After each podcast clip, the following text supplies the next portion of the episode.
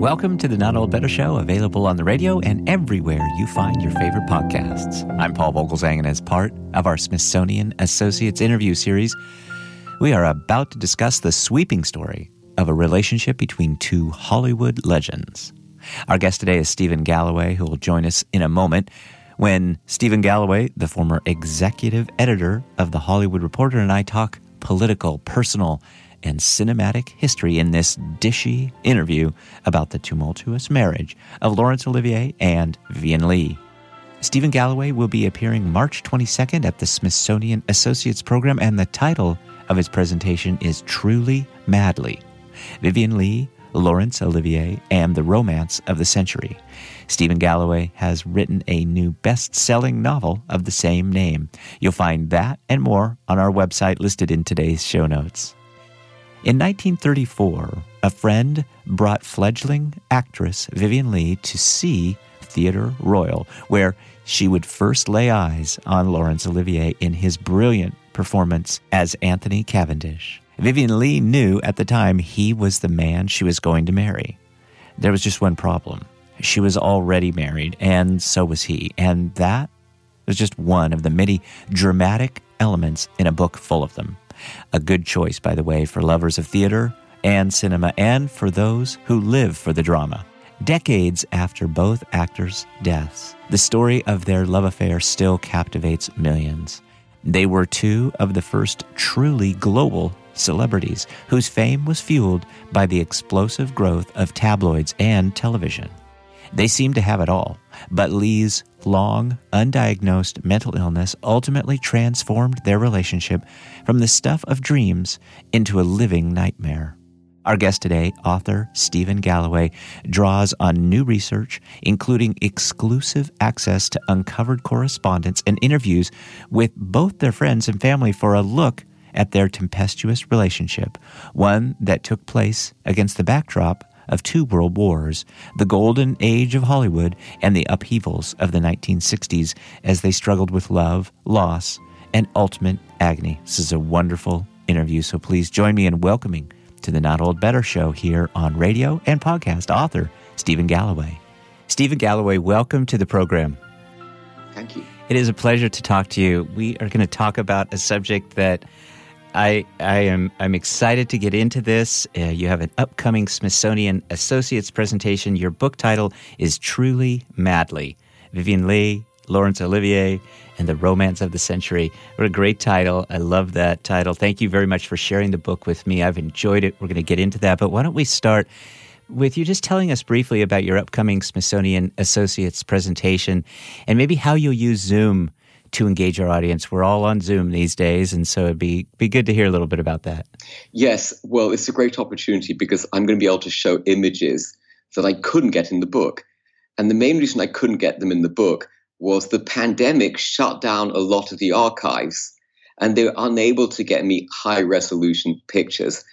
And there is an extraordinary trove of letters and photos in the Vivien Leigh archive this is one of the things that made me want to write the book. When I found out about this, I went to, to the Victoria and Albert Museum in London, and she kept almost everything, including about 200 love letters that Olivier wrote to her, but also including photos that go back to her childhood. She was born, most people don't realize this, she was born in Darjeeling and grew up in Calcutta in the sort of waning days of the British Raj, you know, the British Empire in India.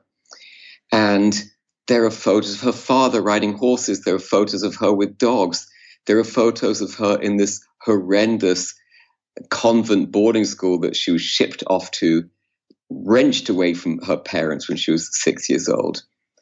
And I desperately wanted to get these images into the book. And then, thanks to the pandemic, I wasn't able to. Well, and I have to tell you, uh, I so I, I I love to read, and and this book was just wonderful.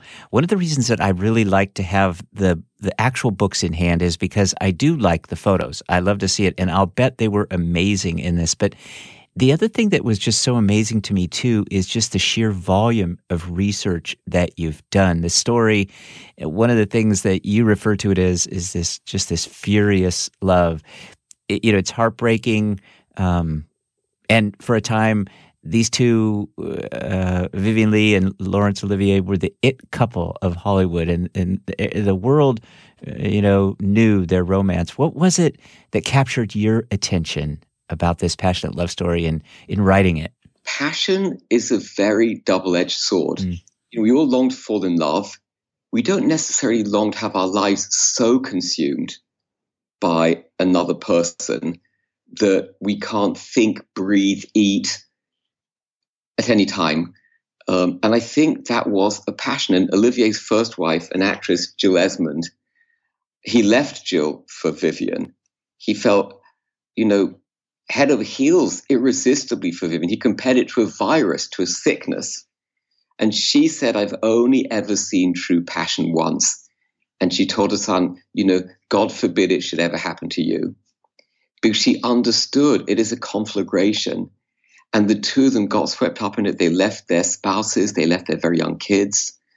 Um, they ran off together, and and they then had this extraordinary, horrible, ironic twist that here's Olivier who falls for the most charming, most beautiful, most refined and intelligent woman who's ever lived. And then he finds out she has bipolar disorder which is going to get worse and worse and worse. And there's no stopping it because the treatment, which is basically lithium, hadn't yet been discovered. And so you see this, uh, this progression where I've got everything I wanted. It's the King Midas touch. You know, everything I want will turn to gold. Oh, but but now what? You know, and it's tragic, absolutely tragic. Uh, the, the way this illness shattered her and shattered their relationship. And nobody understood it. They all thought she was completely crazy. And, you know, she would be going nuts and attacking people at times. Um, she would not sleep for days on end. She would become sexually um, uncontrollable. And if you're married to somebody, it's very hard not to blame them, even though it was not remotely her fault. And I think you see this, this slow deterioration. And I found that story fascinating and tragic. And it's what I wanted to explore. I didn't want to write um, a double biography of Olivier and Vivien Leigh, even though the first draft of my book was that. I wanted to write the biography of a marriage.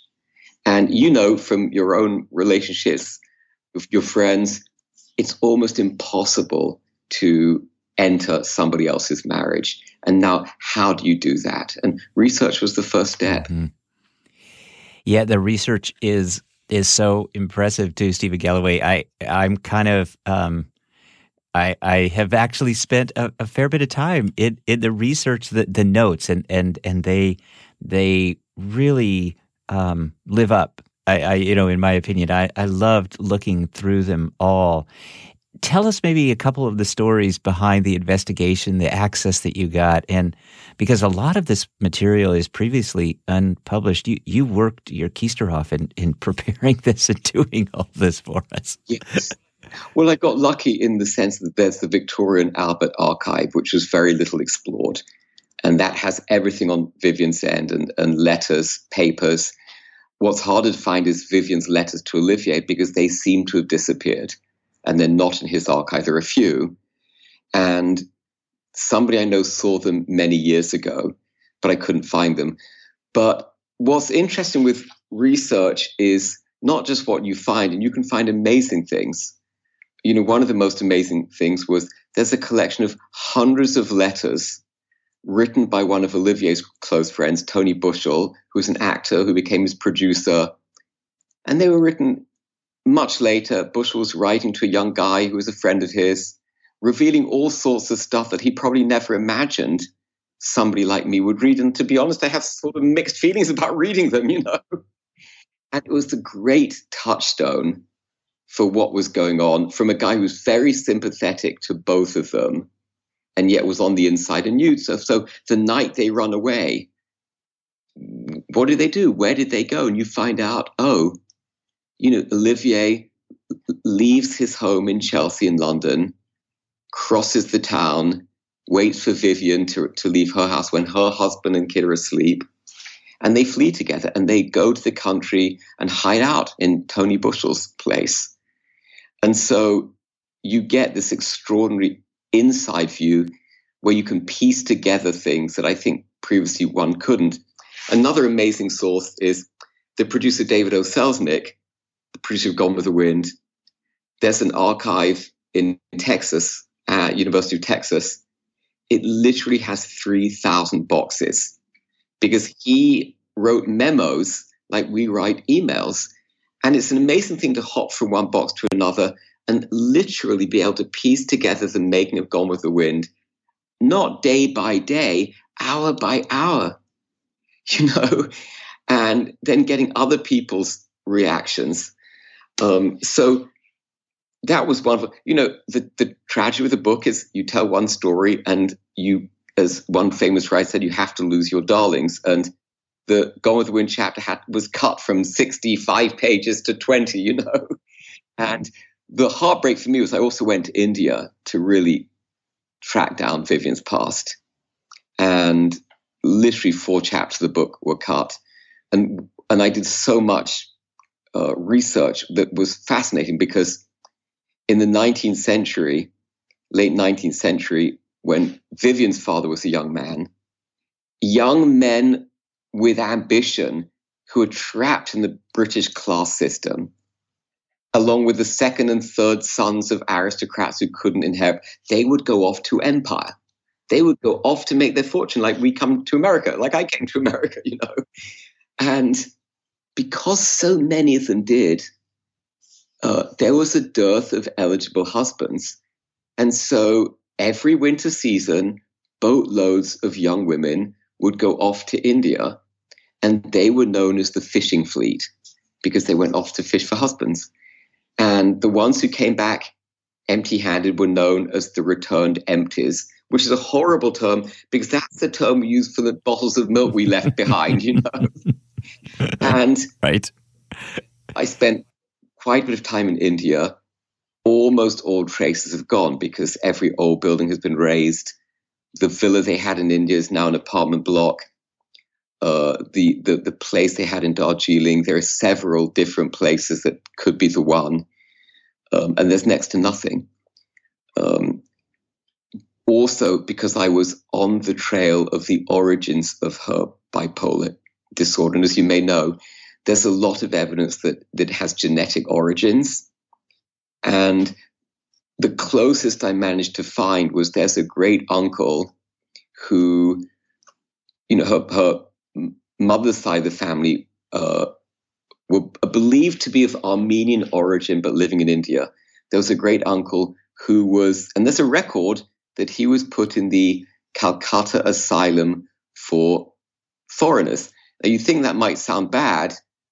In fact, it was a pretty good asylum, you know, and they were treated very well. And of course, if you think about it, the British Empire didn't want its own children, as it were, treated worse than the quote unquote natives. So the horrible racism of the British Empire benefited, you know, uh, some some of the of the immigrants. Um, so my trip to India, the, the trips to the archives, um, they they were very fundamental to, to all of this. We're with Stephen Galloway. Stephen Galloway is the author of the new book, Truly Madly Vivien Leigh, Laurence Olivier, and the Romance of the Century. Stephen Galloway will be presenting at the Smithsonian Associates coming up here Tuesday, March 22nd. We'll have links so that our audience can find out more information about the Smithsonian Associates presentation featuring Stephen Galloway, as well as Stephen Galloway's wonderful new book entitled Truly Madly. Let's talk about this just kind of this first meeting. How how did this wonderful power couple of the time how did they first meet? Well, let's say they saw each other. Vivien went to the theater and saw Olivier in Theatre Royal. I won't tell too much because this is actually how I'm beginning my presentation. okay, okay, so, we don't. We just want to. Went there with a friend. She was married. She had rebelled. Here's this girl who was six years old, is taken out of the, this blissful upper class life in India, and thrown into a convent boarding school and doesn't see her parents for years. And now she comes out and she's in her late teens and she does what teenagers do they rebel. And she met somebody and she got married. And next thing you know, she had a baby. And then she starts to itch and have enough of domestic life. And think about it, she's 19 or 20 years old. She was young and starts, goes back to school to, to study acting, starts going out at all hours. By the way, she had to ask her husband for permission. That was the tenor of the times. And she goes to the theater and she sees this charismatic matinee idol, Laurence Olivier. And she immediately falls in love and turns to her friend and says, That's the man I'm going to marry. One small problem she was married and so was he. so, and it's very interesting to me because I'm going to be very curious to know what readers think. Do they judge for that? Do they are they forgiving? You know, my approach to the book is just to understand and not to judge. And I'm enormously sympathetic to both of them.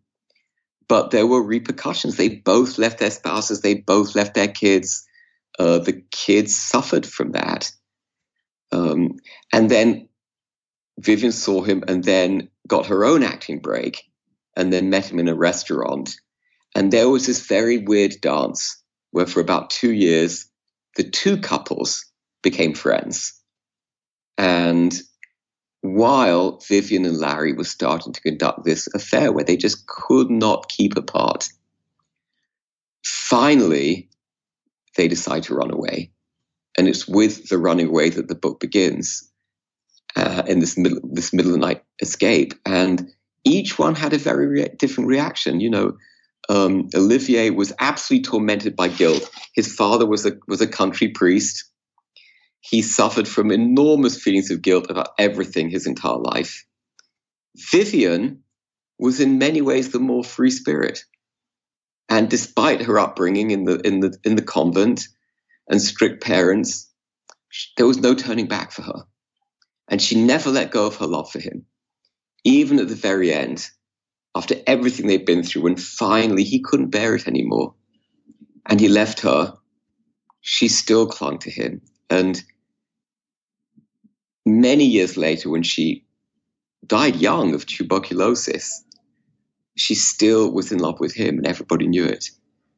Um, and I think you don't want to, to romanticize these things and say, oh, she let herself die.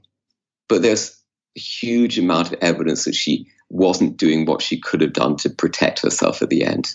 I guess just the, the power of love and uh, and, and a toll that it, that it takes. They each had their own reactions to this this powerful love. What was the public's reaction? They were as famous as famous gets. Uh, mm-hmm. Uh, that they were Burton and Taylor before Burton and Taylor. They were mm-hmm. Brangelina before Brad and Angie. You, know? um, you have to remember that initially they were movie stars around the world before Olivier became perceived as this great actor. And it's a fascinating thing for all of us, especially younger people who struggle and say, Am I talented? Olivier was not a great actor when he started. And he had a few disastrous attempts at Shakespeare. Um, people compared him to talking like he was driving a motorbike, mangling the Shakespearean verse, not being heard. And she was perceived as more lightweight. And they became stars with Wuthering Heights in 39 and then Gone with the Wind, they became the biggest. She was the most famous person on the planet.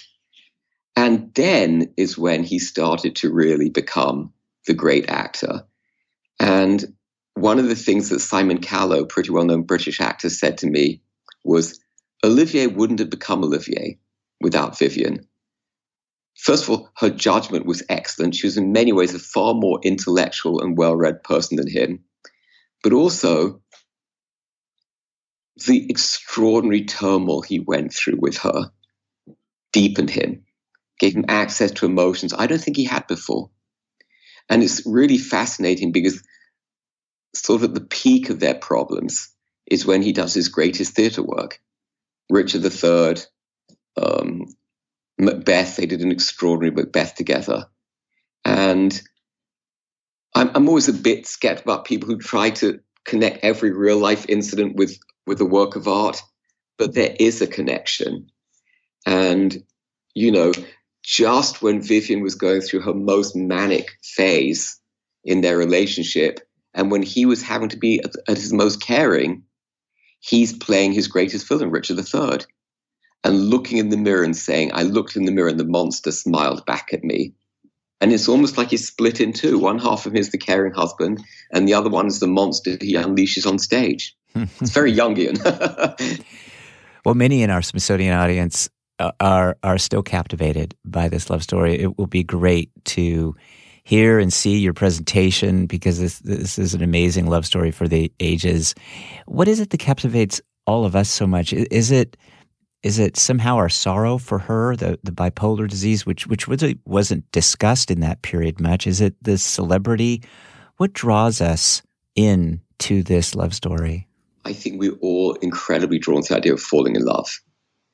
But there's also this sort of moral of beware of what you ask for. You know, and it's like all great tragic love stories.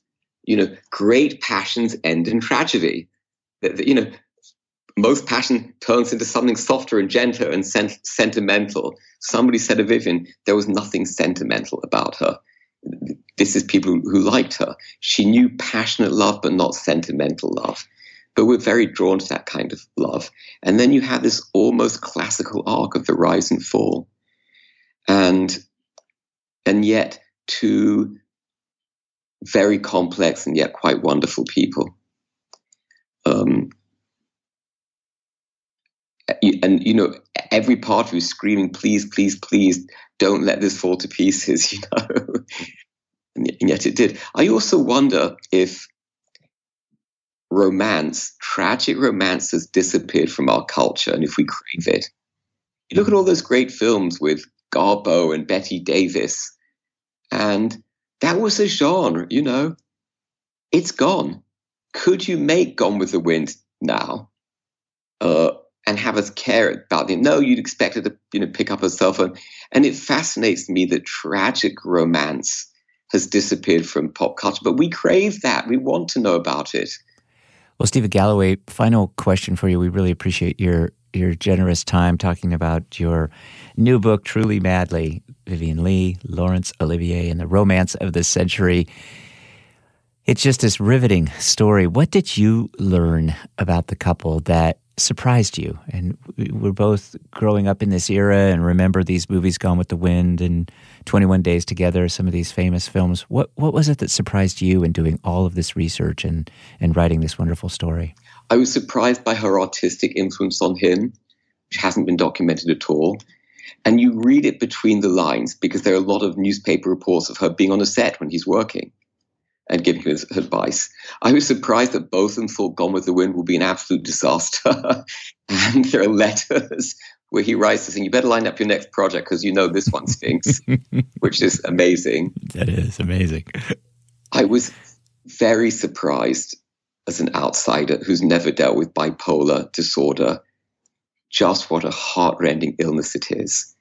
And one of the fascinating things for me was as I did research, one of the great things about doing a biography, uh, I'm also the dean of the Chapman University Film School. So, being a dean, you can reach out to people and they will, I'm talking about the leading experts in the world will talk to you. And I spoke to the head of psychiatry at Oxford University and the two heads of the bipolar disorders clinic at Stanford. And one question was, when does bipolar disorder manifest itself? And the usual answer is late teens, 20s. But there's a very intriguing bit of evidence I found, which is she kept her diaries, her pocket diaries, those, those little things that, you know, teenagers have where you just put in what you do each day. And you can read these, 30 years of them, um, each one stamped with her initials in a little box in her archive. And you read her handwriting, the appointments, and then suddenly the handwriting shifts and it becomes like lightning tearing across the page. You can't read it. And I was thinking, well, this is just a teenager who's going through a mood or changing. it seemed far more extreme than that. And I spoke to Dr. Po Wang, who's one of the leading bipolar experts. He said there's a lot of evidence now that the first manifestation um, in in girls is on the onset of puberty, and that's exactly when the writing goes crazy. Um, and that was the revelation. Do, do, I have time to tell you one other funny little story? Please, yeah, absolutely. These Please. are not gigantic ones. Um, some of the gigantic ones I found to be myths. You know, there's a lot of talk that Olivier was gay, and when I was growing up in England, one of my best friends, one of my mentors, was was gay and was Olivier's best friend, and he always told me this wasn't true, even though other biographers have said, yes, he was gay. I don't mind either way, but facts are facts. He wasn't.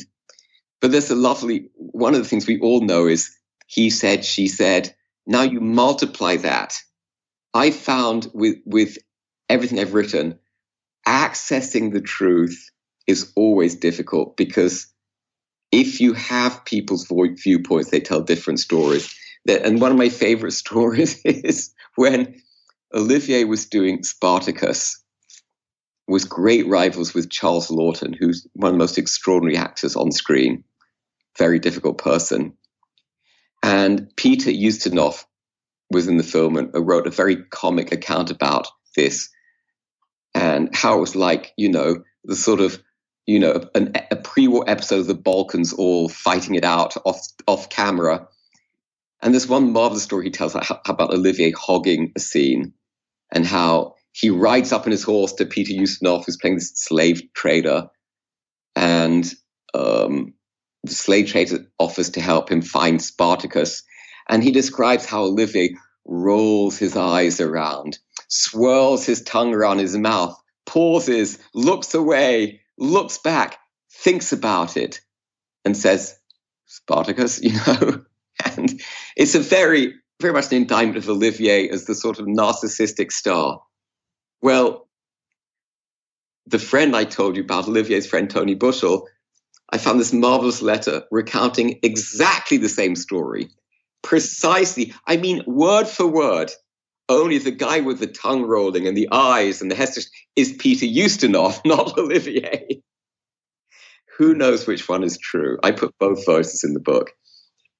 Uh, but but those are the fun discoveries that sort of make up for the heartbreak. Yes. Well, the book uh, is immersive. It is this intimate portrayal of this wonderful, wonderful historic actors in our uh, deep, deep love and, and memory. Our guest, of course, has been Stephen Galloway, who has written the book Truly Madly. Vivien Leigh, Laurence Olivier, and the Romance of the Century. Again, we will put links up to where our audience can find out information about Stephen Galloway's presentation at Smithsonian Associates, as well as more information about the book. Stephen Galloway, thank you so much. I will. I'll just put in a, a quick plug, sir. Uh, you know, in your role with uh, Chapman University, I, am a huge fan as well of Huell Howser and all of his activities. And so, if you ever uh, want to chat or have somebody that wants to chat about Huell Howser, I would love to to do a, an interview with that person because he. he oh, thank you.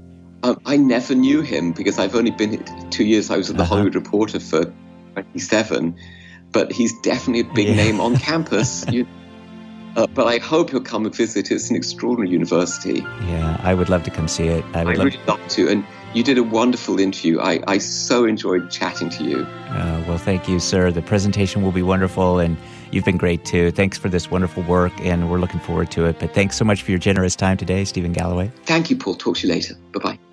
My thanks to author Stephen Galloway. Stephen Galloway will be appearing March 22nd at the Smithsonian Associates Program, and the title of his presentation is Truly Madly Vivien Leigh, Laurence Olivier, and the Romance of the Century.